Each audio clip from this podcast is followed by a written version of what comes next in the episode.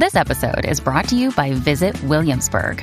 In Williamsburg, Virginia, there's never too much of a good thing. Whether you're a foodie, a golfer, a history buff, a shopaholic, an outdoor enthusiast, or a thrill seeker, you'll find what you came for here and more. So ask yourself, what is it you want? Discover Williamsburg and plan your trip at visitwilliamsburg.com. Welcome to System Mastery, the podcast where we sometimes have to do a thing, even if it's really hot and we already did a thing today. On today's episode, we review a game about the deep caverns under New York and the pizza rats and roving packs of feral Giulianis that make it so unpleasant and dangerous. It's the game of subterranean urban fantasy. It's very LARPy, and you can play a dog in it. It's Underworld or Underground. I don't know. It's written in tag font. And it's System Mastery.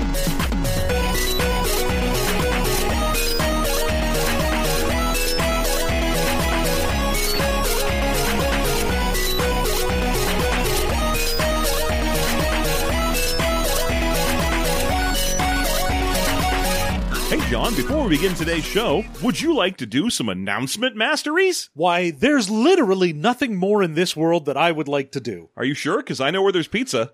Nothing more in this world. What about the next? Oh, in the next world, there's way more stuff I would like to do.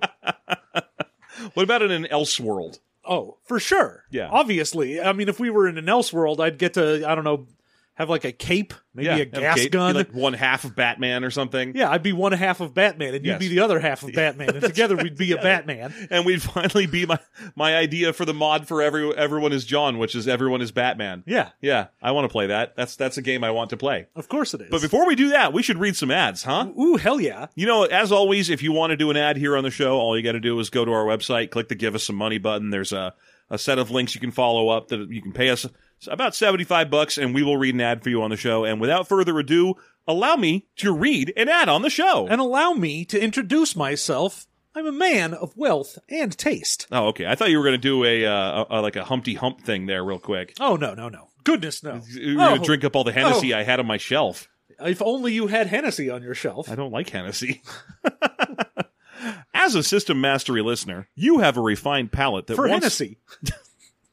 As a, re- as a System Mastery listener, you have a refined palate that wants some indie flair in their gaming. So you're also so if you're also into miniature wargaming, Fortified Niche is just the podcast for you.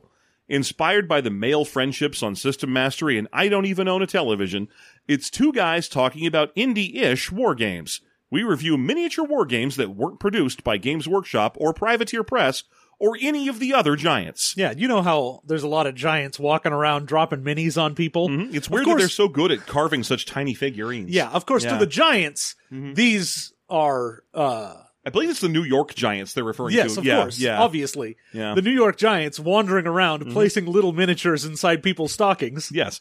Our hosts take a game like Zona Alpha, Carnevalle, or the Silver Bayonet, play it on Tabletop Simulator, and then tell you all about its ups and its downs. Fortified Niche covers not only the rules, but also army building, excuses to buy the miniatures, and whether we should get a second edition of Chain of Command. We also have some words about game fluff that excuses imperialism and cheesecake sculpts. I assume they have some negative words about those things. I love a good sculpt of a cheesecake. New episodes of Fortified Niche go up every other Monday, supplemented by short blog posts illustrated with lavish tabletop simulator screenshots. So That's lavish. Fortified Niche, and you can find us on Spotify and other places where podcasts dwell. You're goddamn right. That's neat. I mean, I, I don't know really what constitutes a, a, a, a giant in that industry, but I mean, I'm seeing a list of games I've never heard of there, so I assume it's. Uh, I'm assuming things like even Atomic Mass count as giants in that industry. I mean, if you, if one of us has heard of it, probably it's a giant. that's probably fair. yeah. Well, you know, because we keep up with the New York Giants. We do. I'm, I'm very up on the New York Giants and the New York Knicks. The uh, the, The New York Knicks. yeah the the uh, all giraffe basketball team. Yeah. yeah. Uh, so once again, that was fortified niche, but we are not done yet. Today we have a special two ads to read. Ooh, ooh, two parter. Two, two, two, two, two parter.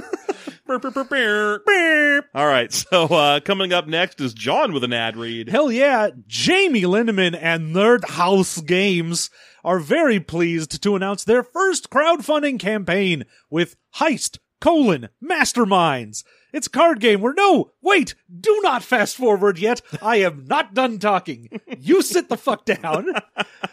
Whoever fast forward through us, we're charming. We're fucking adorable. uh, so they also write role playing games and listen to this very show for design inspiration. But we're here to talk about the card game. Mm, yeah, probably inspired by one of the card games on our show. One of the many card games we review. Yeah. Do you want a card game that doesn't waste a lot of turns getting you into the action? Yes. One that blends a light tone with a retro heist movie vibe? Similarly, yes. Well, by God, you must go check out the Gamefound campaign. It's uh, at tinyurl.com slash heist dash masterminds. So you hire a crew, you beat the heat, and claim your reward. ah. So campaign starts July 9th, so it's coming up. Be ready for that. Favorite it. Love Yep, it. yep. Go check it out. I'm sure it's already there to be favorited and followed. Yep. Uh, and it'll end August 7th. So even if you are listening to this into the far future of about a month from now, you still have a chance. That's right. Uh, so make your pledge, grab a copy before then. Uh, and if you follow early, you might get yourself, wait for it, a free token of appreciation. Hmm? Oh ho ho! Hey! I love tokens of things. There's nothing I love more than a nice token. Hmm. That's why I'm always taking the subway.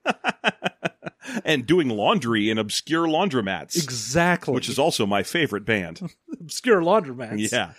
But if you're listening to an RPG show to hear about RPGs because you like RPGs on an RPG show for RPG likers, then you should head on over to Nerdhaus Games.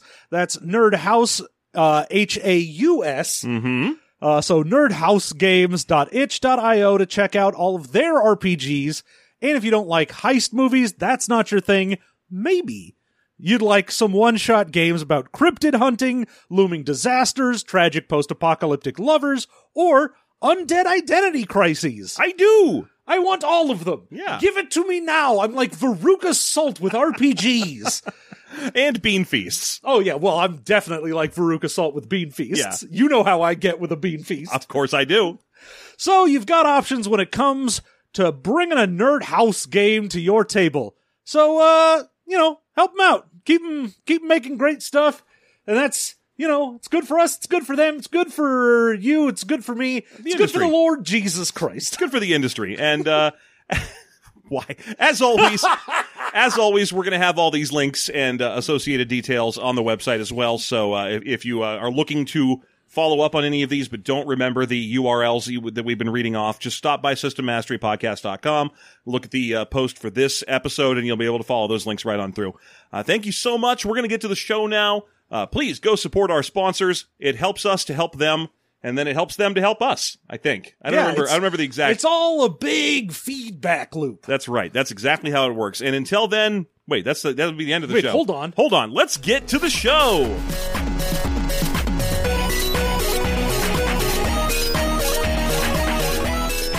Hey everybody, welcome back to System Mastery. It's me, Jeff, joined as always by my co-host John. John, how are you today? Oh, I'm kind of warm and headachy and everything sucks because California's real hot. Yeah, it's kind of hot right now. Although the moment you said that, we're gonna, you know, you've unleashed the. Oh, I've unleashed Yeah. the the southern gentleman who will come a knocking at our door, saying, "Why, tis a hundred and five Hmm. upon this very day." I live in Death Valley in an oven, and you guys have no right to complain. Ninety-five degrees Fahrenheit. Why would I but dream of such luxury?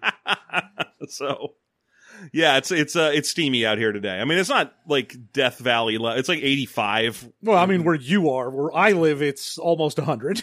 Fair enough. Yeah. So uh so good. I'm glad to hear you managed to make it over to this side of the hills then, so you can bask in my coolness. yeah, Mm-hmm. exactly. And also bask in coolness is Underworld. It is Underworld. And also Baskin Robbins. I thought it was underground. I thought we read underground. Wait a minute. What the fuck? My is is this one of those Mandela effects? no, it's just that this book's. I don't know why. I, I assume they did this because one of the uh, the things you can be in this game is a tagger. yes, but this has the font of like, oh, you know how you know people put up tags on walls with spray paint. That that for a font so that you can't read anything. Well, I would say the biggest problem with that it would be more readable if it wasn't. It's written in a tag font and then overlaid over the same word again, written in a different tag font. So it's not even a drop shadow. It's just the word underworld on top of the world under or the world word underworld uh, in two different fonts and two different colors, and it just makes it harder to read than it needed to be. Yeah, it's uh, it's not a pleasant read. I'll Yeah. tell you that. Well, the cover isn't. Also, did you notice that uh, that Zuckuss is on the cover of this book? Of you know the uh, the, the famous know moth-like bounty hunter of We're Star not talking Wars. 4-LOM. We're talking Zuckuss, No, this is- baby. I mean, he, could also be a 4-LOM. They both have big moth eyes, but either way, you've got yourself a, a Zuckuss or 4-LOM situation happening right there on the cover. You know, I'll tell you Just- this. Just saying, episode crossover. I'm just saying. There's also another picture of like a bug guy later on Mm-hmm. in this book. No mention of bug guys anywhere. No, I think they're supposed to be that one. I mean, they'd be freaks. Freaks, yeah, because almost almost all the freaks that actually get mentions in this are basically animalistic. Uh, so to get the the point across, to, to give you the ultimate elevator pitch for this, To give you a nice dollar to go see a movie, or get your dick slapped, whatever you're gonna do. get your dick slapped at the movies. Yeah, I, for uh, for for the super boiler pi- uh, or plate pitch of this, have you ever read it Neverwhere? Neil Gaiman's Neverwhere. Y'all ever y'all ever heard about this Neverwhere? What if it was New York? Done. Okay, we're all set. Thank you so much for listening. What if instead of British, you were American? I mean, to be fair, the book does have a kind of recommended reading and bibliography section about halfway through, and it does actually point out that, like, without Neverwhere, this book wouldn't exist. Which, yes, duh, because it is 100% Neverwhere in New York, the LARP. Uh, and of course, if you have listened to our show for any amount of time, we've been doing this for damn near 10 years now. Mm-hmm. You know, if there's one thing that's going to get Jeffa going, it's someone being up New York's ass. Uh, this isn't as bad about that as I mean, it it tries the same thing that Neverwhere tries, which is to you to really cloud the layers when when they write the stories. Technically, they're pulling history from from New York or from the world at large. You know, or in that case, London. Like you could probably, if you were Neil Gaiman and you were his weird collection of eccentric traits and things he learned over the course of his life, suss out what his inspiration for the Marquis de Carabas was uh-huh. but this is the same thing where you have like ah he's the murderer who steals the eyes of people who want to be broadway starlets and he's called the buckskin. And you're like what the fuck is the buckskin? What does that have to do with broadway stealing guy? What, what, what does that mean?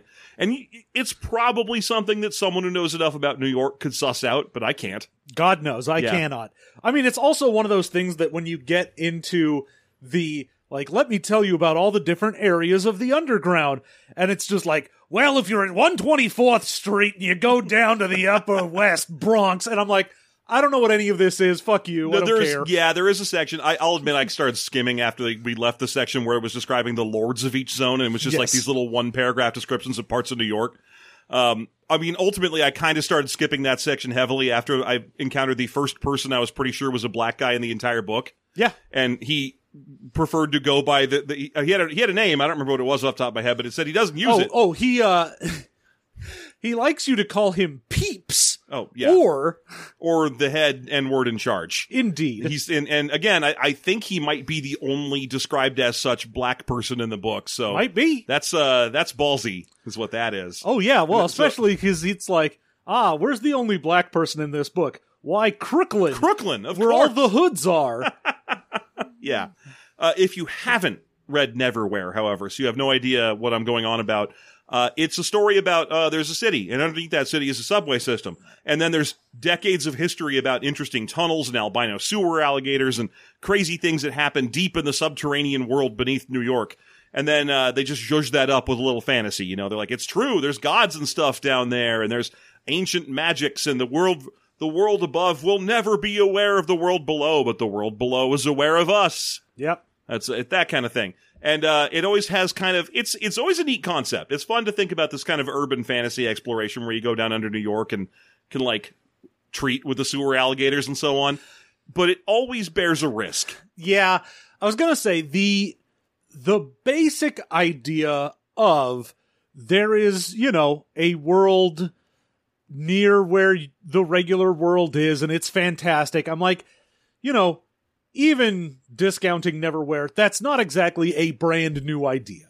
No, you know and it's a fun, interesting thing to be like, yeah, you know, whether I'm going to fucking Wonderland or Narnia or whatever it happens to be, being like, oh, I was in a normal place and now I'm in some weird fantasy land. Yeah. That's fine. Yeah.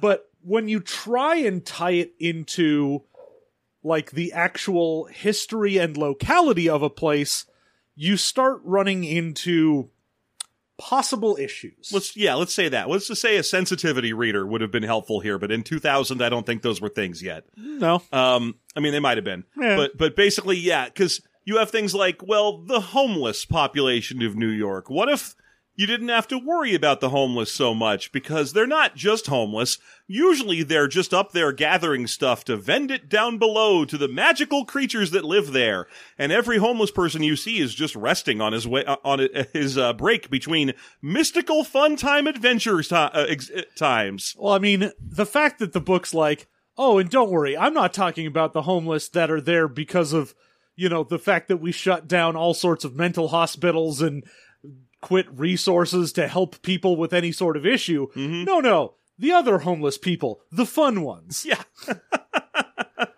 or what if uh what what if we put a micro zone that you could adventure in that's just exactly where the triangle shirtwaist fire happened. And so when you go there, even though you don't know what's going on exactly, it's all hot there and you can hear the screams of hundreds of ghost women. Yeah. Yeah, I don't I don't I don't want it. I mean, that's the thing is I like the the concept like the Narnia thing like you were saying like Yes. going to Nar- it's a fun kind of transition into uh, into fantasy is a neat way to do a, a storyline and I I even like when they connect it to the world above where they're like you know we're taking some of the neat stories about New York and and conde- and changing them and playing with them No, there's there's a fun idea of the juxtaposition of the uh the mundane and the fantastical and modern and you know like fairy sensibilities. Yeah. This crossover, especially when you look at something like this or say, you know, like Narnia where you're like, "Oh, we remember the modern world and we know about it, but then we are thrust into a weird other world." Yes. And so having those sort of oh, I have the sensibilities of a regular everyday dude, but now I have to contend with Christ Lion. Yeah. Yeah, and, and you know, in Neverwhere was the same thing. The main character of Neverwhere was a guy from the world above who accidentally got stuck in London's underground. Yeah. Um, Some dude accidentally a Coca Cola bottle and now he's in the Neverwhere. Yeah. And then by the end of the book, he's like, wait a minute. This is the best thing you could do because down here I'm fully aware of the world above and can go up there if I want to. But also they are never aware of me. I can do whatever. I've got, I'm off the grid. it's too late. I've seen it all. But this is a very LARPy game. Um, almost Yes. all the resolutions, in fact, I believe all the mechanics of the game are, are, are uh, handled through coin flips, Uh huh. uh, which ultimately I feel like I'm going to immediately replace with dice. Uh, Eh. maybe that's just me. That way I can do them all at once. I don't have to be like, I mean, you could just take a handful of dice and be like, or coins and just go, man. I know, but then you gotta like catch them. I just, I mean, I get it. I get why they did that. It's visually very neat to cat to flip a coin and catch it. But when you're like, okay, for this one, you have to get four heads on five coin flips. I'm like, that's just gonna be. I guess I'll stop after I get tails twice. That's that's the one thing I'll know. Oh, yeah. Well, I mean, because it's supposed to be, these are rules for LARP and tabletop. They're like, well, we didn't want to come up with two different resolution systems, mm-hmm. so we'll just use coins because that's a thing you can actually do while you're like sitting out in a fucking forest or more likely in College a- rec center, yeah, some rec center or an actual subway convention station hall. if you're yeah, you know in New York for some reason. yeah. So it's it's a, a LARP game, which means that the rules are fairly scant. There's not. I, I mean, they're comprehensive. It's got a wound system. It's got resolution mechanics. It's got skills. It's got the basics you understand of, you think of when you think of a role playing game. Uh, but it's very simplified to allow for quick play. Yeah. So, what can you play in this game? Oh, well, I You have a couple choices to make. yeah, when you're making your character, uh, your two big things for making your character are your breed and your guild. Yeah, So your breed is, you know, what, what you are. Yeah, Uh, cause a couple of them are, you know, you could be humans, but there's a lot of options for other stuff. So you could be, for instance, just an intelligent animal. yeah, Uh, the feral is one of the breeds where it's like, oh yeah, you know, anytime an animal runs away and, you know, like goes fucking around in the sewer, so you get a lot of feral, like, dogs and cats and rats and stuff like that. Raccoons, and there's a whole population of alligators down there. Obviously, Yeah, you got to have the albino gators. That's you know that's one of the best things to do if you're writing a New York underground story. Is that part of it? yeah. That's fine. And so, you know, you can just be like, oh, yeah, you're one of these. Yeah. You can talk with people. That's fine. You have your own animal language. And, uh, you know, you, You're you're obviously going to suffer a penalty on certain fine motor control skills unless you're playing like a an especially competent Colobus monkey or something or Colobus ape. I don't know. Um, so yeah, the, each each uh, breed you choose has a couple of benefits and penalties to it. But really, that's all it is. Some of them offer a couple of bonus skills that you get like one extra die in. Uh, but most of them just kind of give you a thing they can do and a thing they're bad at, and that's it. yeah. Uh, and of course, all of these have a list of, uh, traits that you can pick from. And in the breeds, some of them come with extra skills, not all of them. Yes. So defining traits, as they're called, are uh, basically, uh, for example, I'm looking at freak right now. What freak is people who have uh, some, they're, they're weird in some way. Yeah. In this book, it is almost exclusively they're weird in the form of being like Teenage Mutant Ninja Turtles. Like, kind of. they're mean, not supposed to all be like that, but you can be like, what are you? I'm basically a minotaur. That's yeah, a freak. They're all, for whatever reason, I don't know if it's just coincidental, but so many of them are like animal themed. Yes. Uh, there's like a bat one, a minotaur one, a dog head one. But I mean, basically anything that is sort of humanoid, but not like a regular person is going to end up being a freak most of the time. Yes. And their defining traits are things like strong, agile, tough, intuitive, perceptive, uh, fast, clever, etc., etc. Um, you get to pick a couple of these, and each one that you pick gives you a single extra coin flip when the uh, resolution you are trying to determine involves that thing. So if you're tough, then it's when you're trying to resist damage, you get an extra coin flip. Yeah. If you're uh, if you're strong-willed, it's when you're trying to like win an, an argument or or resist losing an argument. And each one of those traits also has a negative variation, which isn't in any list anywhere. So, for example, if you have agile, the opposite's going to be clumsy, and it's just if you choose that, then now you're you you uh, Minus one. minus one coin exactly. But you get to pick an extra trait. The other thing that the breeds provide is what's known as radiance level. Uh, because each, uh, there's a thing about the deep underground of New York that the subway system is a series of magic runes that subways full of people ride every day, accidentally contributing tiny amounts of the magic in their souls to this giant magic, uh, uh, Yeah. That's why everybody network. on the uh the train in New York is just kind of like ugh Mm-hmm. because all of the magic is getting sucked out of them every day. Exactly. Yeah, they're losing all that magic. Uh, and so the deeper you go, the higher the radiance level. And the radiance level can be downright dangerous to people from the overworld if they get too close to it. But it can also do things like fizzle out technology from up above. Uh, if you're down in, in the high radiance, then then uh, your computer will stop working, your gun will jam. Yeah, the I mean the general idea is the overworld has a radiance level of 0 Mhm. Uh, once you get into the actual uh like subways and the tunnels like that that are real close, you get radiance level one, where you're like, oh, things can be a little weird, but it's still mostly okay. Once you start getting deeper. And you hit radiance levels two through 5 Those are, oh, well, now shit is just actually magical, and anything more complicated than like A stick. a blunt instrument just doesn't work. Yes. Uh, so to continue with these, the uh, the feral, uh, the first one we talked about has a radiance level of one because you are a very slightly magical animal. Yeah, now you talk. So yeah, they can great. talk. Uh, then, then after that, you have things like the Freak, which we've talked about at length.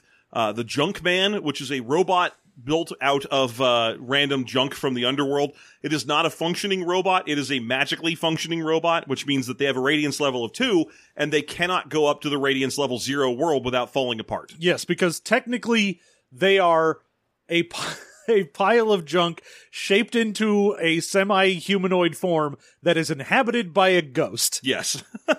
That's a junk man for you. Uh, there's legendaries, which are probably the most recognizable thing straight from like Neverwhere.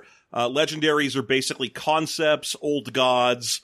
Uh, Things that are like they spring into being from the imagination of everyone above. yes. So, you know, you might have like Medusa is a legendary. There's straight up the devil is Yeah. a legendary named in the book. The more commonly seen legendary in the book is uh, a guy a, a guy named Isaac Dane, and he is the legendary of Flatfoot detectives. Yeah, because you can be an actual thing or the idea of a thing. Yeah, so he's just like an always gets his man, old timey noir detective man. Yeah. But he's like the god of, or not really the god, but like sort of the He's, concept. the yeah, legend he's of that, personified. He's the he, he's the personification of that. Thank you. Yeah, uh, they're the other one that has a radiance of two. They're not supposed to be up in the overworld. no, if Junkmen uh, or Legendaries, the Radiance 2 people, end up going up above, Mm-hmm.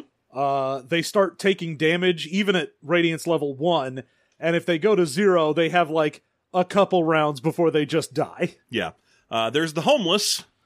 There is the homeless. You'd think they'd just call this one, you know, uh, folks from the above or above worlders or well, something. The problem is you already have the uh like the regular upworlders one where it's like, oh, you're an upworlder, but you're basically the protagonist of Neverwhere, where you're just some guy who gets trapped down here. Yeah.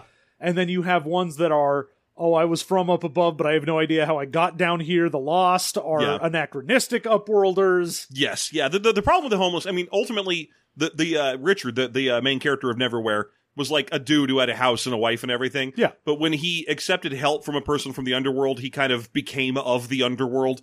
And the moment he gets home, there's like other people living in his house already because he doesn't exist anymore. Yeah. So that he's theoretically homeless because he doesn't have a house. Other people live in his fucking house. But but Yeah, anyway, but that's not how this works. no, I know it's different. The other thing about the homeless, every one of these has a list of epithets that people call them Yes, indeed. uh, underground. So it's like junk men, for example, are called like TikToks or clunkers. Uh, no one calls them robots, oddly enough. You'd think that'd be the common one. well, Um, but the homeless have one, all right. It sure is that Roma slur showing up again. hell yeah. Mm. boy howdy you gotta love that shit now i do want to say uh boy i'm glad this came out in the year 2000 Mm-hmm, mm-hmm. The year 2000. Yeah. Uh but yeah you get the homeless you get The other uh, one, you mentioned The Lost, which I think was the other big one we hadn't gone over yet. uh, we've uh, got a couple we've got the lost and the uh the nomads Oh, or- oh, right. The nomads and I think the mole people. And the mole people. Yeah, okay. So I, I completely forgot about the nomads.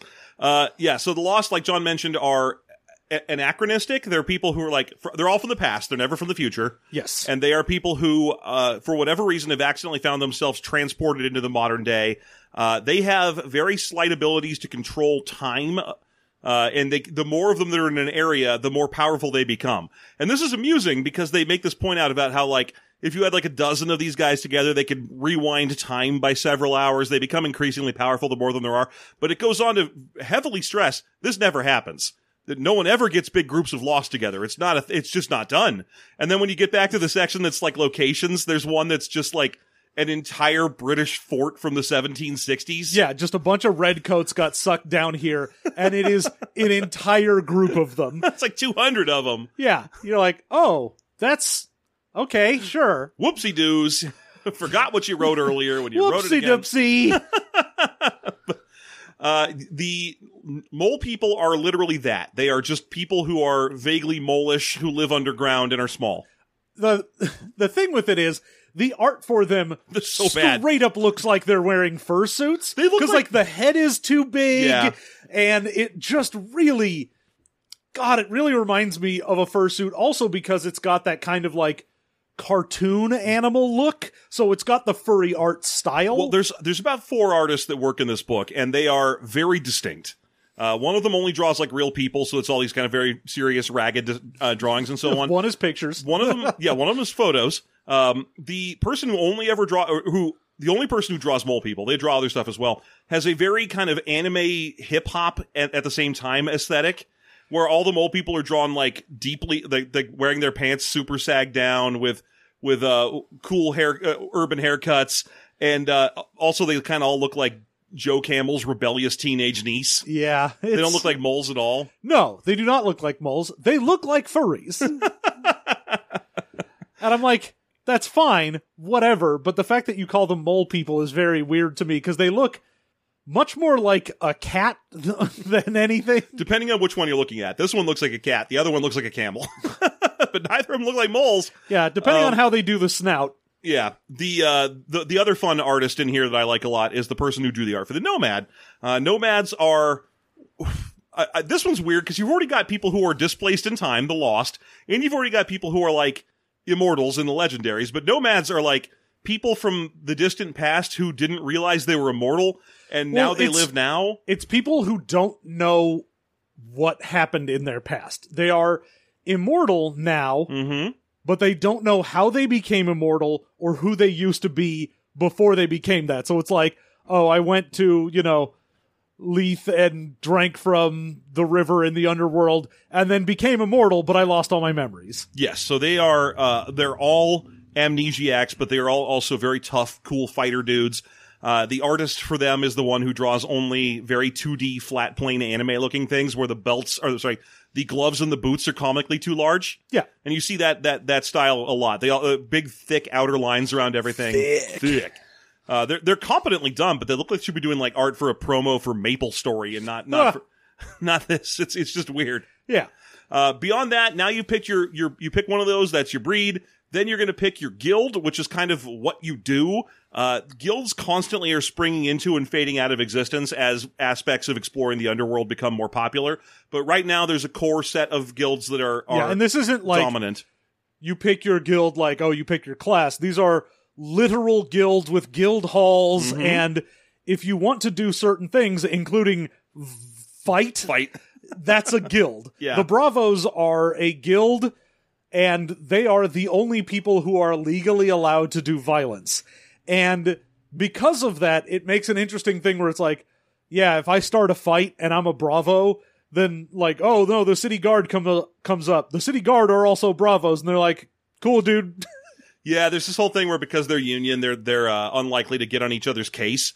Which means if you're a Bravo, you can pretty much murder people in daylight, broad daylight, and then a bunch of town guards are going to run in and they'll be like, "Oh, you killed him, huh? Well, you probably should get out of here because uh, Yeah, if you're You a Bravo, you get murder seen- someone in broad daylight. or, you know, if if say there was some sort of problem and you should be using your license for violence to do something, you could just not, but there's no reason you have to. Yeah, like the book pays lip service to this, where it's like, hey, you know, what happens in the deep tunnels when there's no witnesses? Obviously, that's okay. if monsters attack you down there. Obviously, you can commission your own violence act against them because you're not going to get hauled in front of a tribunal. Who's going to see you and report you, huh? Nobody. But the upshot of this is that all the all the uh, stories in this book, and there are a lot of them, are about bravos because they're all about fighting Yeah. and they don't they don't want to write stories about someone else because so every one of them is either about or heavily features a bravo just coming in Yeah, and I mean, there's a bit of the like sort of Terry Pratchett esque amusing thing of like, oh man, you're gonna get in trouble if you assassinate someone with a non guild assassin. Yeah. And like, there's a very Discworld guild idea behind the things here that's like, all right, that's fun and playful, but in an RPG, if you're like,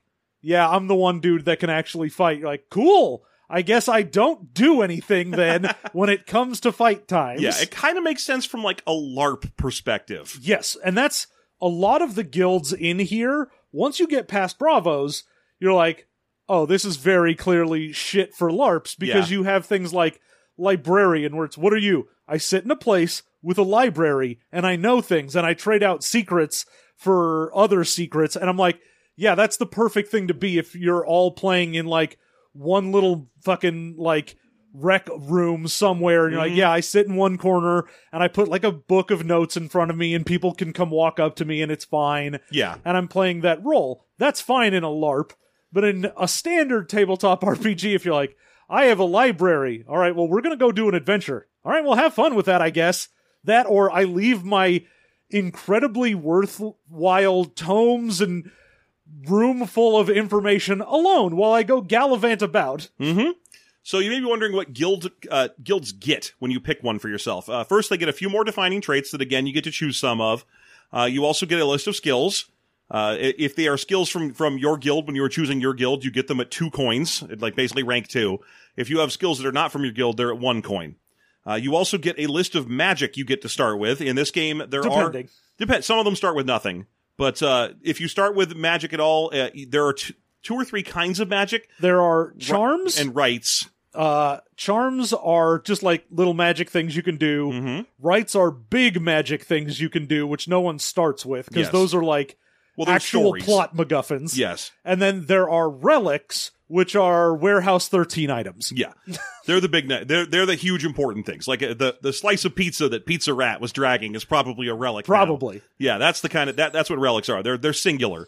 Where uh, charms are more like uh, they're jokes. Most of them are jokes. Most of them are jokes, but they're all just like, you know, the classic thing of like, I have a soup stone, I can put this stone in a pot and it makes soup. Yeah, Great. I have beer goggles, but they don't do what you think they do. No, beer goggles. They let you see Instead, let me stuff. see in the dark, and then if I get a good enough success, I can see invisible. Right. Um, so that's what you get. That's what you get when you pick one of these uh, guilds. Uh, the first one we didn't mention yet is artificers. Yep, they're the ones who can make junk tech. Yeah, they make their own junk tech, which is almost kind of a third type of magic in this game. Is uh, is crafting complicated junk items that do bespoke, interesting things, but have a super complicated and uh, unfortunately virtually impossible to use. Boy, Did they ever? Mm. there is the. You know what? We'll get into it when we get into We'll the get there. systems. We'll get there. anyway, artificers they have the ability to make uh, magic items that only work underground because they don't actually have anything that makes them work beyond magic. Yeah, it's uh you know it's very you know techno wizard from rifts where it's like oh this isn't an actual like mechanical thing that's working it's just someone shoved a crystal inside of a gun and said now it shoots lasers and lo and behold it does Yes, no, I like that kind of thing. I like belief powered we- uh, items. And Yeah, so on. that's It's- fine. It's neat, and and unfortunately though, much like how you know the orcs just because they they they have like a psychic belief powered 40k that makes it so their trucks work instead of fall apart. Here, uh, artificers are powered by being insane, yep. And uh, the more insane they are, the more built, more cool things they can build. yeah you get more coins to flip on your invention rolls the crazier you are and you have to start crazy. And you get to go into the back in the list of different crazies you can be. Great pick one there's three stages as we all know there are three stages to every sort of mental problem Yes, and every mental problem is categorized and written down, and definitely when you have a lot of it, when you're like really unfortunately afflicted with mental problems, that's when you can build the coolest potato cannons. that's right Uh, we already talked about librarians. There's mendicants, which is this game's healer. They have a unique ability to straight up just heal, but it does give them temporary wounds when they do it. yeah they they mostly do the empathic healing where they're like they'll take your wounds on And other than that, they are aggressively boring. They, well they're just they're, for wandering healers Yeah. Uh, navigators, which are this game's riggers. They start with a vehicle. they are the only ones who get to do vehicle stuff Mm-hmm. Uh, mostly they're really useful for scene changes. i mean they're one of the cooler classes. I it's mean, one of the ones besides Bravo that you're like, oh, that's useful. Yeah. Because like, oh, you're a dude who has a way to get around. So if we want to do dungeon delving, that's cool. We can go dive into the cool deep tunnels, and this guy can get us there, and then the Bravo can fight stuff. Yeah. And then, you know, I guess the artificer sits in the back and is like, I have a comic version of obsessive compulsive disorder. Tee hee. Here's a grenade. I'm going to flip this light switch 12 times and then it turns into a little can of soda that walks. Yeah. Um, one of the major NPCs in the stories in this book is an artificer, a homeless artificer named Lord Steam. And Lord Steam, in almost every story he's in, is doing violence right in front of a bunch of bravos. Now you may wonder, well, how's he doing that? Should they be stopping him? Well, no, you see, he's really important and he won an important fight against an important darkness monster once. So he's like a legend now and can do whatever. Yeah. Well, he's he's he's too cool to arrest. Yeah. uh, the next one is sappers. Uh, this is, this is the kind of thing where like they make sense, can like In the lore of in the, lore. world. Yeah, like you need someone digging the tunnels because the tunnels need to be dug. Uh, but uh, the act of digging tunnels is boring and slow, and so you don't really want to do that. Well, yeah, it's like, what is this guild? Oh, they can dig tunnels and reinforce tunnels that are already there. So, because, you know, you're always in need of maintenance on any of these tunnels. Yeah. Oh, okay. Is that a thing that I would want to do in a game? No. Yeah, they have a list of special abilities that I would describe as the most useless in the game, and that's you know a lot of these things are like have car or is homeless, but even this one's like uh, what what are your special abilities? Well, they get to do a three coin head count, and a head count in this game is just a clever name for flipping coins, the number that you're supposed to, and counting the number of times you get heads, which is a success. They can flip three coins, and if they get one success, they can determine the rad count of the area they're in. We already talked about radiance earlier. Rad count is just the amount of radiance. That said, it would be much easier to skip doing that and determine the rad count of an area by trying to use technology. Because if the uh, if the game master or the I believe the conductor in this game Mm-hmm. says, "Oh, uh, subtract one die from that," hey, you know it's rad count one here. Meta game knowledge. Uh, with two successes, you can determine the directional heading of a of a uh, nearest area with a higher rad count. That's actually kind of useful. yes, that's the the That's- one thing where you're like, oh, Yeah. okay, if I'm making a tunnel and I'm trying to get to a better rad count area, or the- a, safer one because I don't personally have a high rad count. And with three successes, you can determine the directional heading of a nearby radiance pool. Radiance pools are uh, the games for PC, and they were notoriously buggy. You're This about- pool of radiance was absolutely unworkable. It might delete your entire hard drive. Yeah, I think the deal with the pool of radiance is if you tried to uninstall it, it deleted your Yes. hard drive. Yeah. Um, but this one, this one's a problem because it has a parenthetical attached to it. Like determine the nearest radiance pool. Radiance pools, jokes aside, are pools of pure magic that are immensely powerful and incredibly dangerous and used to power the most powerful rites in the underground. Oh yeah, and it's you know all of the most important people want it. Uh, it, if you manage to find one, selling off the information of where it is to any of the various lords would be super expensive. Like it is the one thing you could do as a sapper that would be like, this is my my cool big thing. Now you're thinking three coins all need to be heads for this to happen. That's a one in eight chance of it happening. That's already kind of super common to find something so incredibly important. But it gets better. That three coin head count is your base. If you have a skill in sapping or engineering, you get an extra die or a coin or two for that. So you can get up to five coins for a single roll. That's the max. So you have a not terrible chance of of of hitting this. But the parenthetical is like, hey, look, conductors, uh, nearby is relative. Relative. make sure make sure it's really far away because radiance pools are super powerful and you don't want to fuck up your game. Hey, if you don't want to fuck up your game, you know what you could probably do is not give people a power that immediately fucks up their game and then tell the conductors not to let them use it. Yeah. That that'd fuck up your game less. It is so unfortunate every time we read a book that's like, here's an ability. Hey, guy running this, don't let them use this ability. Hey, my dude, Or if they use it, make sure it- backspace, my friend. It is your, it is a go-to item that you can use to get rid of a thing that will fuck your game up. Yeah, and and uh, in this case, it does work. Like if you get three successes, it's like, hey, there is another a nearby rad pool in New Jersey. You know, it's three miles down. Yeah, it's You're like, all right, well, eh, never mind. Thanks for that. Sure, I'm glad I hit a really difficult roll so I can learn useless info. What a great mouthfeel that gives me. How wonderful! I'm glad I picked Sapper. Uh, after that is Tagger. Uh, taggers are basically the the scouts. Even though we already had a class called Navigators, they're the closest thing to actual Navigators. Well, they're the scouts because Yes. they're the ones who go out into tunnels. Because the navigator is more like They have I'm car. the I'm the taxi man, whereas the tagger is like I go into the deep tunnels that people haven't been in, and they have their they have their own little tag language where if they make a tag on a wall, it basically gives you hobo code for like. Oh, down this way, dangerous beasts and high rad counts and Yes. This was a this is a problem. You can leave hobo or, or not hobo. You leave tags of your own to, to alert other taggers to things, and you can even I- instill your tags with magical charms that you have. Like there's an example here for hot rocks. Hot rocks are just two rocks, or if you're touching them together, they release the heat of a campfire. Um, so that's just kind of a useful thing to have because it's really cold down in the underground in a lot of places. But you, a tagger can like take those hot rocks and magically shove them into a tag he puts on a wall, so it radiates out campfire heat if he wants, you know, and make a, a warm yeah, if wall. you get near it, you're like, oh, hey, neat. Yeah, so that's kind of a useful effect, I suppose, especially because there's a lot of trappy effects that happen among the charms. The other one, though, when you're playing as one of these guys, is like, well, you can write tags on walls that other taggers can read. So hopefully there's another tagger around and you need to send them an important code message. Oh, it's almost certainly there for the NPC. oh, it's it's a thing that you find Yeah. where you're the PC tagger and you find some tag somewhere and you're like, guys, I have information now because the conductor threw me a bone. It's like playing an old, like, I know 5th edition diviners are like the best wizard, but it's like playing an old diviner where you're like, I cast augury! What do I learn about the future, DM? Uh, whatever I tell you and nothing else. Your entire class is powered by my whims. You learned the plot hook that I want you to go follow. Yeah, Please follow if, it. You're playing the plot hook aggregator, and if you if you weren't playing that, I'd still have to put the plot hooks out. Yeah. I'd just do it a different way. Uh, after that is the trader. Uh, again, this is the kind of thing you built for LARPing.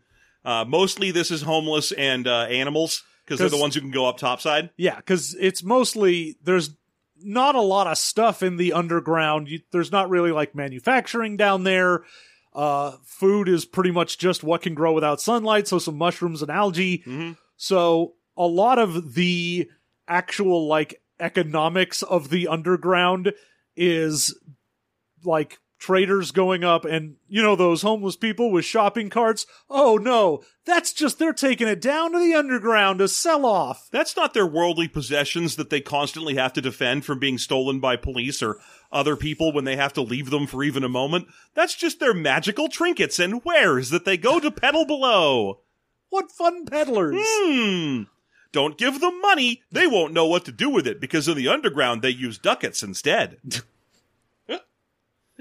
they get to start with a shopping cart. good for them Hooray! This is garbage.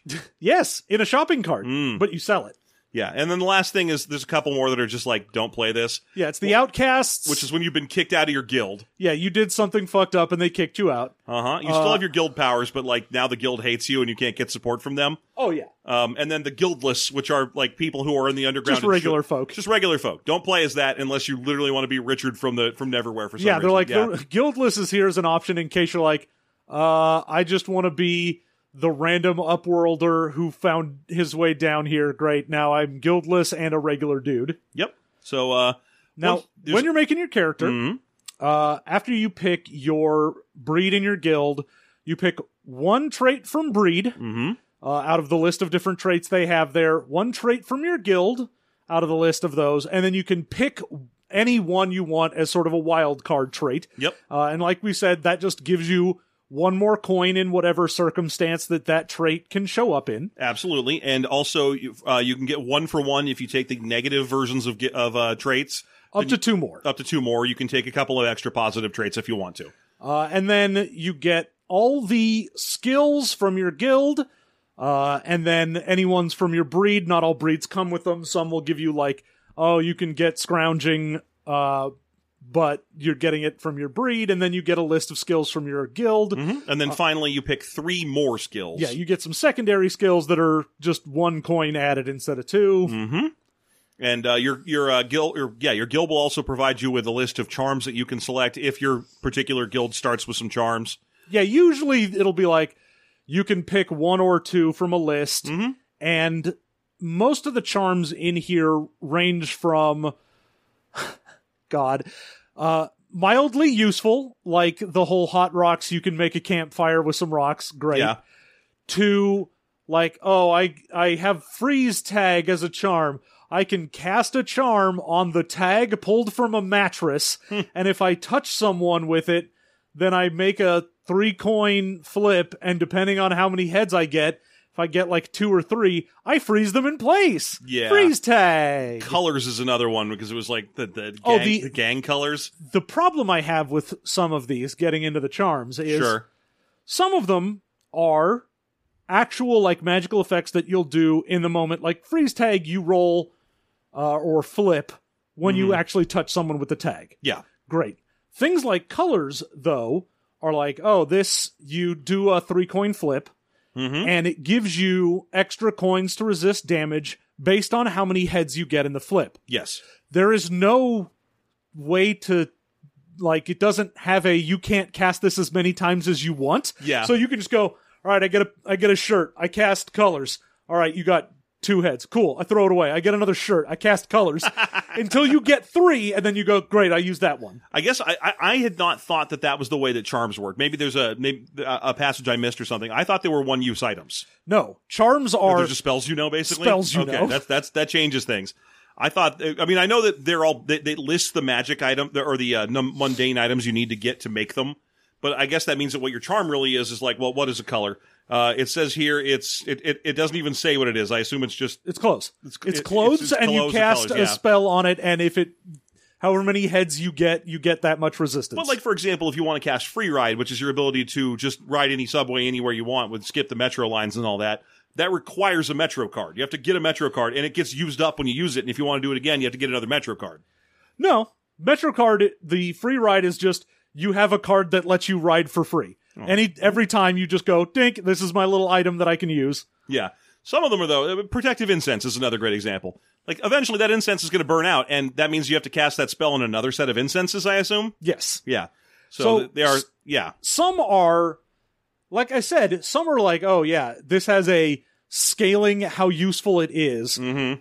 Uh, in the moment, and some are when you get it. Yes, And like so the colors ones- is a problem. Yeah, the ones that are like colors, and there are a few more in there that are like, oh, this gets you uh, a certain number of damage based on what your roll is. You're like, I keep doing it until I get the best one. Then, Yeah. fuck you.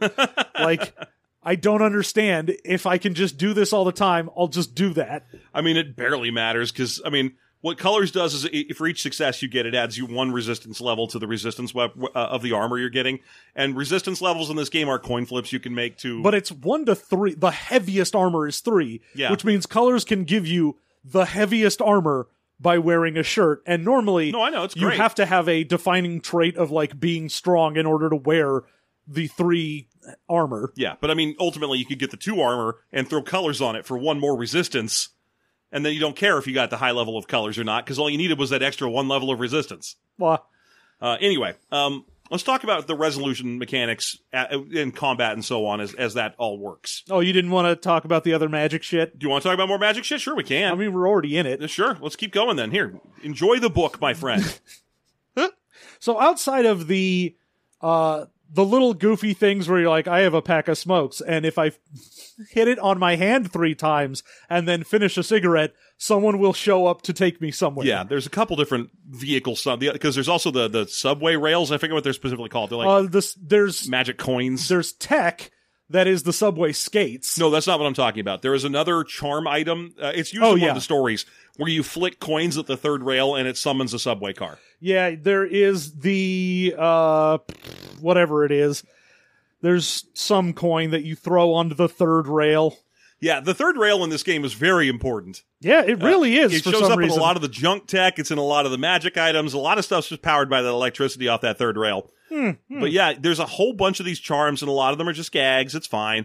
Um, they don't go into rites because ultimately every rite is going to be seeing a, a single bespoke thing that is going to be the kind of the the thrust of the story you're trying to tell more than anything else. and even in the charms where they're like, oh, these are just one-off minor little things you can do.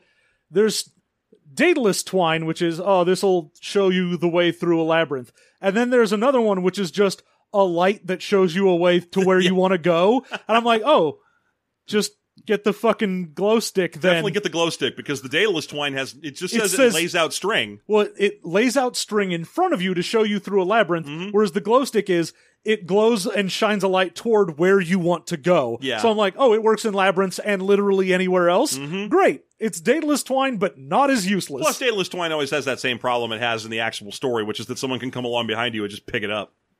Or in this case, I guess it's someone sees it out in front of you and just picks it up. well, I mean, you're just walking behind the twine, rolling it back up. yeah. Uh, the rites we mentioned are like, you know, uh, you can do the whole Sleeping Beauty. I put thorns around a kingdom, or Mhm, mhm. you Like, know, Yeah, a lot of thorns show up in that description. a, well, a lot of fairy tale shit. Yeah. It's like you can put someone to a magic sleep that can only be awakened by true love's kiss. Yeah, you can harden the surface of a lake so that it can magically trap someone to the surface below. Yeah. It's all like magic-y stuff. And then the relics are various magic items, like we said, uh, that are imbued with ideas of things. These are Ah, the big magic items. I just remembered why you're doing this now. yes. I'm remembering. So, I'm- uh, your tone just made sense to me all of a sudden. So your some of them are like, oh, it's the key to the city. You have a big novelty key. It can open any door. It can like make it so that traffic flows the way you want it to. It's literally like I can control New York, which is weird because it's all I can control upworld New York. Yes. And they're like, this is the most sought after item. I'm like, why? It does nothing down here. There's one that's based on Romper Room, like the Yeah. show Romper Room. There's the romper mirror and Yeah.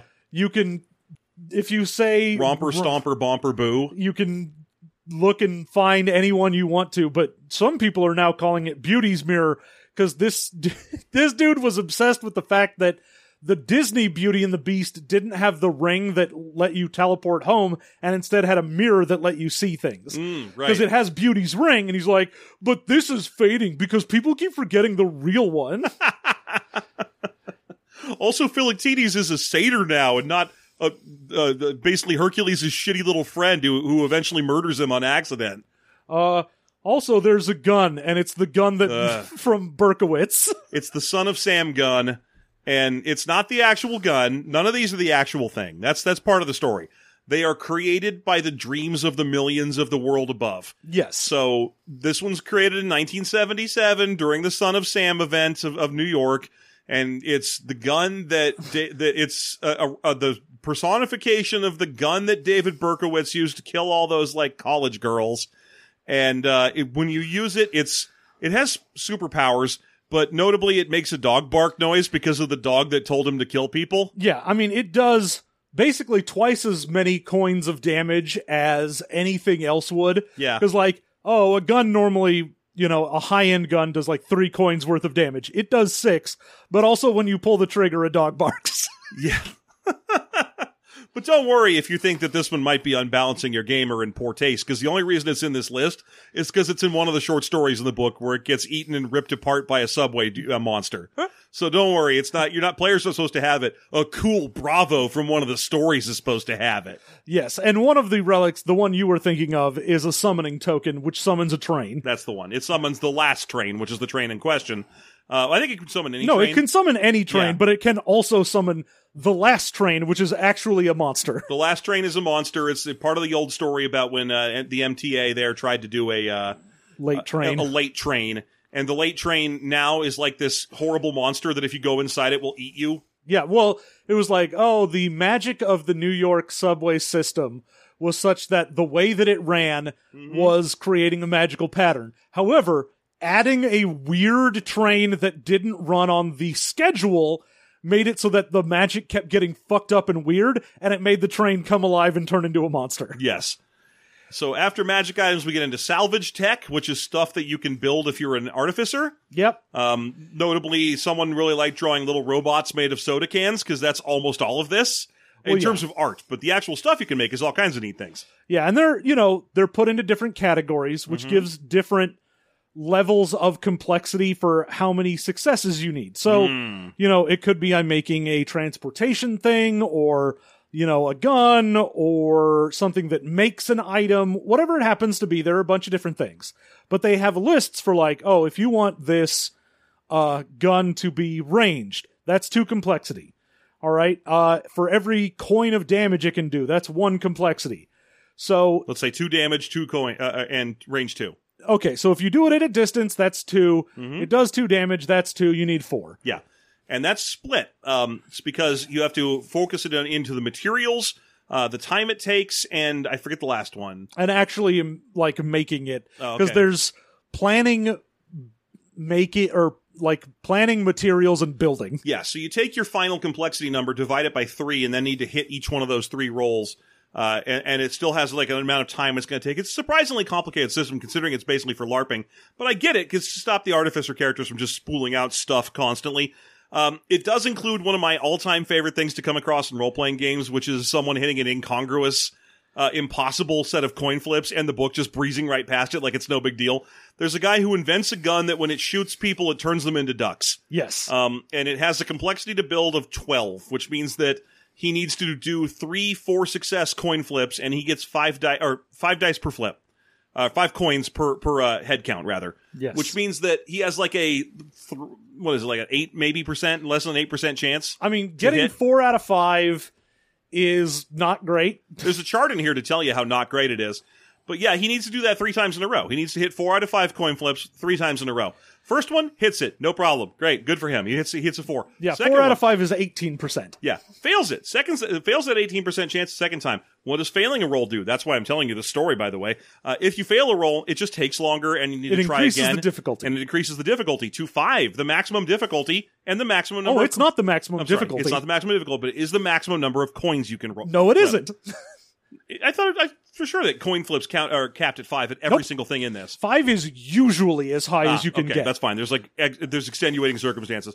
In any event, he has to hit a five die coin flip or five a five coin flip on all heads on five coins, and he just does. yes. He just anyway after he clears that, says the book, he has to do one more four, four coin uh, success. No problem there. His duck gun is built. Quack. And I'm like, no, that is a problem. No, you see, you gave me like an 18% chance and then an 18% chance that then got lowered to like a 10% chance and then another 18% chance. Yeah, and then you just nonchalantly described it as happening, despite the incredibly unlikely event of that being the case. Yeah, the the reason the artificers generally can go above that is because your level of insanity adds Ah, extra coins. okay, that's so fair, you can get fair. up to like eight if you're super crazy. Yeah, But the thing is, if you want to make anything that is better than just having a regular like, yeah, the range, the distance to two damage thing is like great. You made a shitty pistol, uh, awesome. It's exactly like any other pistol, but you made it out of junk and it doesn't work above ground yeah, awesome, then sure, that's sort of easy to do. The second you want to get into something that's like the duck gun, where you obviously will never make that roll, Mm-hmm. or the junkmen are that species that breed Mm-hmm. that are made by artificers, and they are difficulty 20. yeah. So even dividing by three, you need to hit like seven, seven, and six. yeah, it's Uh, just like, no, you don't do that. Notably, uh, Lord Steam has a weapon he calls the Jacob's Hammer because it's based on a Jacob's Ladder. Yeah, he shoots electricity. shoots electricity. Uh, they mentioned it as having a, an incredibly high complexity, and then just don't bother to tell us how he did that. Yeah, I mean, you can go backtrace it to be like, all right, well, it's at a distance, so that's two. It does uh, five dice or five uh, coins, of damage, damage. so that's up to 7 Mm-hmm. Uh, it never needs to be reloaded, so that's another couple complexity. Yeah. And I think it also does like stun or something. Yeah, it has stun effects. I think it has an accuracy bonus. It's just it's just an incredible gun, but they just breeze past how he built it. That that don't worry about. It. That's not important. Yeah. but yeah, there's a bunch of list of things that you could make, and Then we get to the setting. Yeah, but it, let's get into now. I will no longer talk about the magic shit. We can get into the actual rules of Yeah, shit. and we're only at one hour. Yeah, that's fine. I mean, the gonna be a long rules episode. are you flip a coin. How many heads did you get? Yeah. Great.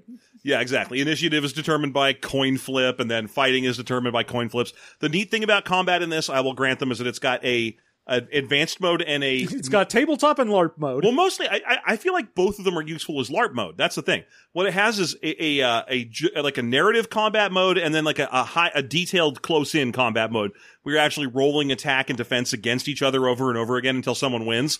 But you can also roll this like narrative mode where you just roll, or everybody just flips a bunch of coins at once, and then they calculate the result, and you'd be like, "Great, now I'll tell you the story of what happened during that combat," and we don't actually have to do it piecemeal. yeah, you essentially go. How many advantages do I have? Mm-hmm. Uh, versus how many advantages they have. We flip our coins and then we just go back and forth using advantages to either Flip them back and increase forth, our yeah. flip up to a heads or their flip from heads down to a tails. And you need to get three successes in order to win. Yeah. So you just kind of go, all right, what's the math on this? And what did we flip? All right, well, we can go ahead and determine neither of us won. Moving on. Yes, Let's exactly. do this again. Yeah, uh, and I think they're both useful in LARP terms because if you're dealing with like a, a fight, a group that's not that interested in fighting, you can use that second one, just tell the story real quick and move on. But if you've got like two bravos in your LARP who are just like, I would like to describe every single flourish and coruscating si- uh, spiral action I perform with my mighty Dao swords. Uh, and you know, then then yeah, you've got this this piecemeal version so that you can you know let them fuck off in the corner and do this for twenty minutes. See, but that it won't happen that way because it's LARP, which means it'll just be like, my dude, I want to hit a guy. Do I hit this guy? No one, no one is here to f- fucking flip coins for half an hour at the LARP. You don't know. I know it's Maybe someone's there to flip coins for half an hour at that LARP. Look, we're not here to fuck spiders or flip coins, okay? And then there's a wound track system. Uh, e- Everybody has four wounds. Mhm, and each wound is divided into uh, like some sub wound levels. Well, you have. I have no wounds. I have one wound. Ow. I have two wounds. No, no, like you can take damage. Uh, you can take light wounds, you, and three light wounds will move you to medium. And then when you when you uh, if you take another light wound while you're at medium, it you have to take like nine of them because each three of them will turn into a light wound, and then three light wounds will turn into a medium wound. Is that? Yes, yeah, wow. that- that's how this. Because when I read the wounds thing, it was like, dude, if you take four wounds, you die. no, I know. If you but get that's- four heads on an attack, you are dead. I don't remember what they're called, but there's like sub wounds Well, inside the wound system. I mean, they do have. They call them like light wound, heavy wound. Yeah, but but they, I think a, a base character has three levels in each wound, and if you have things like tough effects and so on, then you can have extra levels inside of your wounds. Huh. Yeah, so that's how that part works. All right. I Uh, apparently did not read wounds closely enough. Mhm. Or I'm just completely making Or all this you're up. ju- you're just because that is definitely how it works in other games that have wound systems. It's how it works here too. But but yeah, that's it. it uh, there are ways to jack up the number of Ooh, sub jack it wounds. up. Yeah. I want you to I want you to jack it up. Okay, let's jack it up a little. Uh, now, should we talk a little bit about the setting? I mean, we've already kind of gone into it. Sure. All right. It's it's underground New York. All of the places in New York have their underground version. Mm-hmm. So you're like, all right, under Brooklyn is Crooklyn. Underneath the Alice in Wonderland thing is Wonderland, where the fucking redcoats are. Yeah, that's a weird one. There's a bunch of various little things, and they all have a lord. yeah, they all have a, a lord that's in charge of them. Like, for example, Philippe the dog faced boy from like the, uh, The carnival. like P.T. Barnum fame. Yeah. Yeah. and all of them have a lord that gets sort of statted out and also you know where the various like guild halls are. So it's like oh okay this is where the artificer guild hall or Mhm. hall is. This is where the tiger one is. Yeah, the Artificer Guild Hall in particular is in the Manhattan projects where like the nuclear bomb test developments were done, and the idea behind that is that uh, artificers can't be trusted because they're like oh you might blow yourself up so be out in the boonies. Just go way the fuck out there where you're nowhere near anyone else. They should have just put them under staten island Yeah, or the statue. Why did what did, I- did they even mention what's going on under the statue? Just not that i saw I, I, I'm guessing probably because there's no like underground landworks that go under the Statue of Liberty. Exactly. But still, there should be natural ones that do. That'd be really neat. Sea caves and stuff. Oh yeah, I was like, oh, you should definitely have like a oh, there's a deep tunnel that goes under the water underneath these areas. Yeah. And like, you know, if you go under Ellis Island in the deep caves with high radiance, like you come out not knowing what your name is or some shit. That is part. There is a thing where there's a uh, there's a a huge lake or underground bay down there. Uh, that the only navigator that shows up in the stories will operate. Uh, he he sails it all the time, and his boat that is also a car that is also climbing capable. Yes. Um, all the vehicles work. The, the, you they're also built via complexity and salvage tech. oh my rules. god, the complexity for making a vehicle that works in land, air, and the sea is more than making a junkman. It's like 23. Yeah, it's incredibly high. Uh, but there's a dude, but there's this cool bay down there that has this thing where the reverberations of the water against the walls that it goes against will drive people insane. So most people who have to sail in the bay put wax in their ears. But the navigators there have gotten used to it, so they just seem crazy to everyone else. Ah. So that's kind of fun.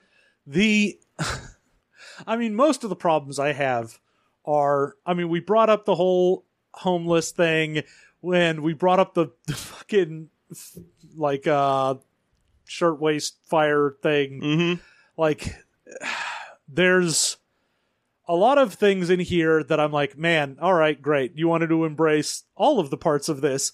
And as i said at the beginning oh my god i'm so glad this was in, 2000, and, not, later. 2001. Yeah, no. Otherwise, we'd have the legendary personification of terrorist living in the underground, and I know it would be in there. Yeah, that would have been, especially if it had been written much later. Like if it had been written in 2003 or something, they they would have been like, ah, no, it's too soon. We can't do that. But if it was written like last year, then yeah, it would have a ground zero spirit. Ugh. So we can be thankful it does not have that. That's nice. It does have a big recommended reading list. Obviously, Neverwhere. That seems very obvious. But also, of course, because of his constantly writing about magical cities that have more magical cities mer- merged into them. Uh, China Miéville shows up a lot here. Yeah. Uh, he's get, he gets a ton of recommendations. I know he has fallen out of favor quite a bit. Uh, but you know, it's 2000, so You know, it's think- 2000. Yeah, I don't think he had he had fully shit the bed yet. Um, so that's it's it's a not a terrible recommended reading list. I thought that was kind of neat to see. Uh, but yeah, the, a lot of it's just sort of not tasteful. There, I mean, like I said, there's a weird line to walk with this in having something be tied to a real world area. And when you're like, yeah, we're to do like make magic items off of fucking Berkowitz and we're to have Mhm. homeless people as fun, magical, friendly guys who Well- trade bits in the underworld. Let's like, not let's not forget the Puerto Rican street fair. God, the the point where it talks about legendaries Mm-hmm. and the whole idea that they can't go above ground because they're just made out of radiance. So if you go where there is zero, you'll just dissipate. Yes. Now, it's not enough for them to just die and dissipate. Goodness no. Instead, they it like blow up into a brief area of whatever they are. Yes. So there's a legendary monster um, of violence and carnality being chased around by some bravos. It was basically uh rape the personification. Yeah, it was like a big snake or something, and they were chasing this big monster. But the bravos who were chasing it stopped when it went up to the overground because it was going to burst anyway.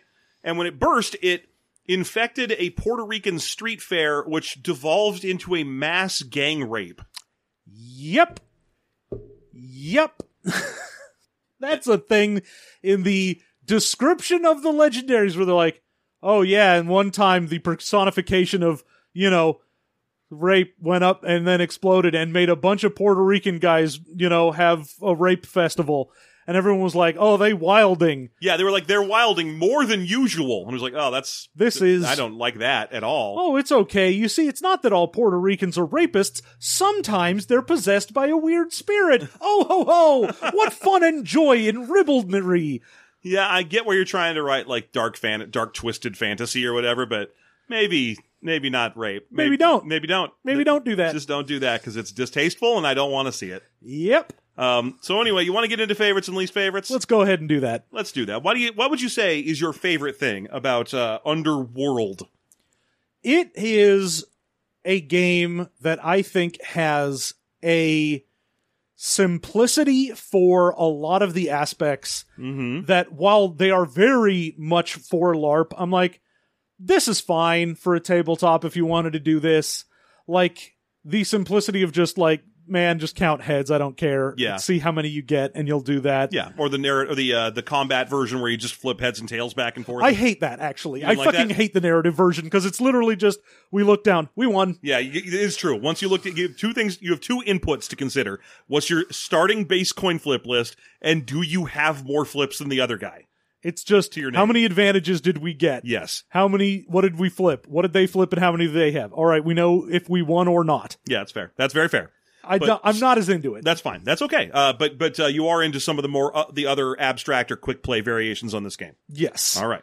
I I Or things from like game, the idea of the charms. Like that's that's the kind of fun little magic thing that I like. Mhm. Where even the ones that I was like, this is super abusable because you could just you know do it until you get max. Mhm. Even then, you're like, okay, but you get max, and then you just have that item, and it's not game breaking. Yeah. It's just very useful. Yeah. Uh, so that kind of like, ooh, fun folk magic thing. That's great. I'll go ahead and say the folk magic charms. Sure. What about you? Uh, I kind of like that the list of guilds is very conducive to LARP play. Oh yeah, Uh, not not so much tabletop, but it's great for LARPing. Yeah. Uh, as a LARP play listing, the fact that a lot of people go to LARPs and don't really want to participate in a combat class, you know, they don't. No, the whole point to. for a lot of people is I just want to interact with other folks. Yeah, I just want to stand in a room and talk to a bunch of people and be important while I'm doing it. And a lot of the uh, the guilds in this game lend themselves well to that. So I think that's smart. Uh, you know, a lot of the time when we come across LARPs, they clearly are just tabletop where they've made the rules simpler. But here we see a, a, a LARP that seems to have been built for LARPing. So that's Yeah. that's nice. Yeah. Uh, what would you say is your least favorite thing in this? Oh, I mean, it's got to be the tone deaf parts of it. Yeah, yeah, you can just take all of that. That's fine. I've got other stuff. That's fine. Okay. Yeah. I'll just take all the things where it's like, you know, the Berkowitz gun and the fucking uh, rape festival and all that shit. Just like, you didn't need to. There and there's not a ton of it, but it keeps showing up enough that Yeah. you're like, my dude. It's like a horror movie. You're guaranteed a terrible thing about every five minutes of reading. Yeah. Just like when you're watching a horror movie, you Every should be scared every five minutes. yeah, every section of this book, there's one thing where Yeah. you're like, "Oh, you fucked up." Why Because did if you, you, wanted that? the dark horror thing, instead of having like, oh, this is fucking Berkowitz's gun, they have a knife that's like, yeah, someone got knifed and a ton of people like watched and did nothing, and this is the that knife personified of like you can stab someone and no one will stop you. It's the shame of New York. I think that's also a real story. It is. Yeah. But it's the kind of thing where they're like, oh, this is an urban legend. Yeah. And if you want to do that as a kind of thing, then that's the type of dark fantasy thing where it's like, yeah, it's dark, but it's not like, and here's the name of the person, and they're in jail now, and they killed a real person named this. Yeah, like still alive.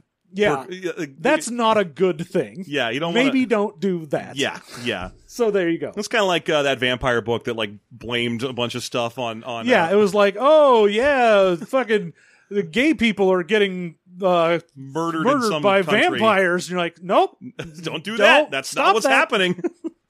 stop. They did not set up a gay people eating farm there. That is real people doing a real hate crime. That is actual atrocity that you are putting in your book, my my dude. There's a, there's an easily drawn line. Is the is the uh, the asshole from the story dead?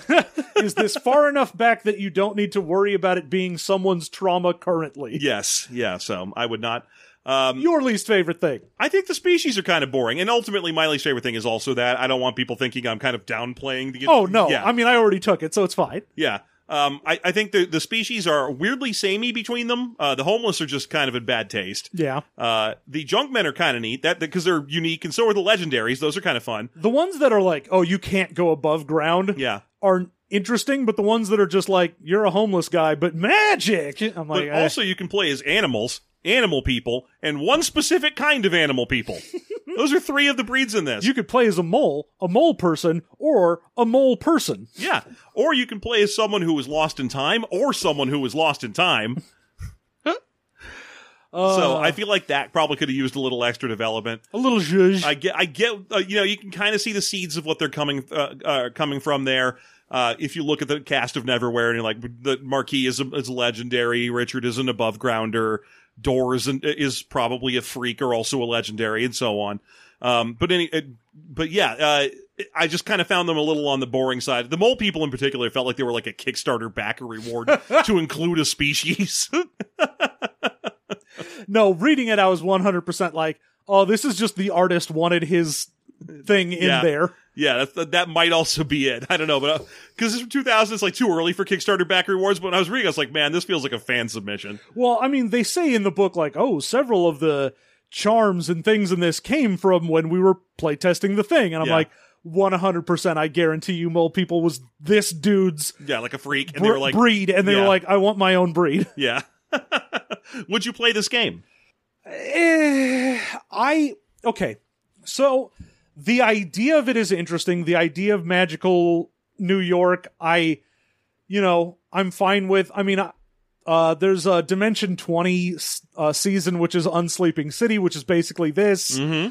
And I like the idea. I like the idea from Neverwhere and all that other shit. Mhm. I don't know that I would get enough out of playing in this that I would want to play it. Because this isn't a hard no, fuck this. Yeah. It's just one of those I I don't think I would enjoy myself enough Mm-hmm. to want to do it. Yeah. I, I, I noted that uh, there's already a uh, Neverwhere RPG. Uh, it's in its third edition right now. Uh-huh. So, uh, so you don't really need this if you're desperate to play Neverwhere. There's an, I, I've never read it, so, you know, take that with a grain of salt. It might suck. I don't know. Uh, but there is a Neverwhere RPG, and I believe it is currently free or pay what you want on, on, uh, st- it, or, uh, DriveThruRPG, no less. So Huh. go check it out. Pay a lot of money for it and use our affiliate link to get Yeah, it. go to systemmasterypodcast.com, click on the link, Mm-hmm. then buy it, And for an exorbitant sum. And we'll get I know a tiny free. amount of that. I know it's free, but pay an exorbitant, a king's ransom, if you please. Yes, and instead of going to systemmasterypodcast.com and just clicking on the give us some money Mm-hmm. and giving us money, instead give us a tiny amount of store credit after you pay too much for Yeah, something. I want I want five percent in store credit of the king's ransom. Yeah, no, but I, I also don't think I would necessarily. I mean, like you were saying, it's not really a hard no. Like the stuff in here that's in poor taste is mostly like oh, other- that's easily able to be removed. yes.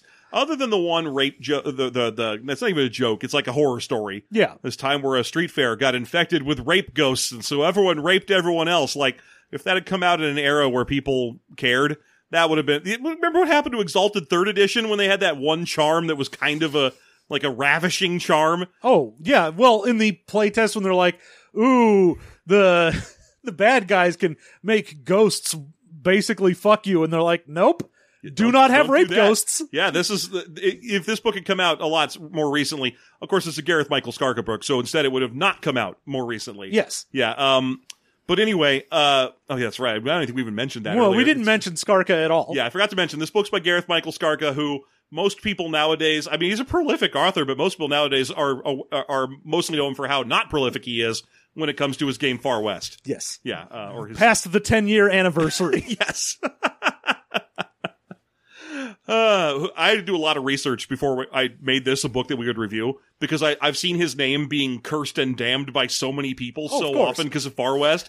I was like, okay, he's got to be doing something else that's worse. And it turns out, no, he, apparently a lot of people just kind of think, not me, I've never met him or even read it. This is the first thing I've read by him, but a lot of people just kind of think he's an asshole. And, and that's not enough for me to No. be like, never touch. We don't cancel people for being assholes. Yeah. You can be an asshole Yeah. and still be around. Yeah, exactly. That's how I managed to have this show. Exactly. Yeah. Folks, I'm an asshole. Are your parents around? I need to tell them I'm a registered asshole.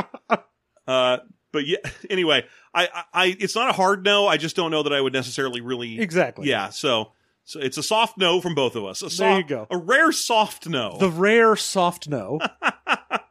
Otherwise, hey, would you like to support us? Just head on down to DriveThruRPG and once again pay a king's ransom for a free game.